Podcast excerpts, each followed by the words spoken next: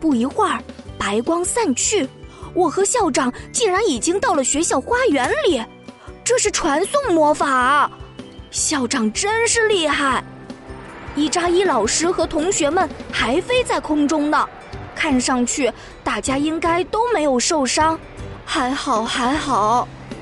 哦，伊扎伊老师头上的长毛虫也还在。说实话，看到大家飘在空中，我觉得还挺好玩的。哦吼吼吼吼，这是你召唤出来的，很有趣嘛。呃，我也不确定。我当时一着急，念完咒语，大龙卷风就出现了。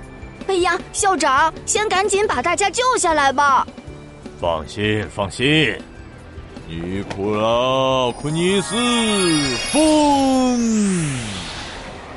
一个超级大的龙卷风出现了，比我制造出的龙卷风还要大。超级龙卷风慢慢靠近我制造的龙卷风。两个龙卷风的旋转方向刚好相反，相互抵消，风开始逐渐变小，大家也慢慢降到了地面。哦，家终于安全了，我总算松了一口气。可校长却突然对我说：“哦吼吼吼吼，莫西西，放学的时候让你妈妈来一趟学校吧。”啊！果然要请家长，完蛋！下午放学后，我等在校长办公室外面，老妈和校长在里面已经聊了一个小时了。我把耳朵贴在门上，也还是听不清楚他们在说什么。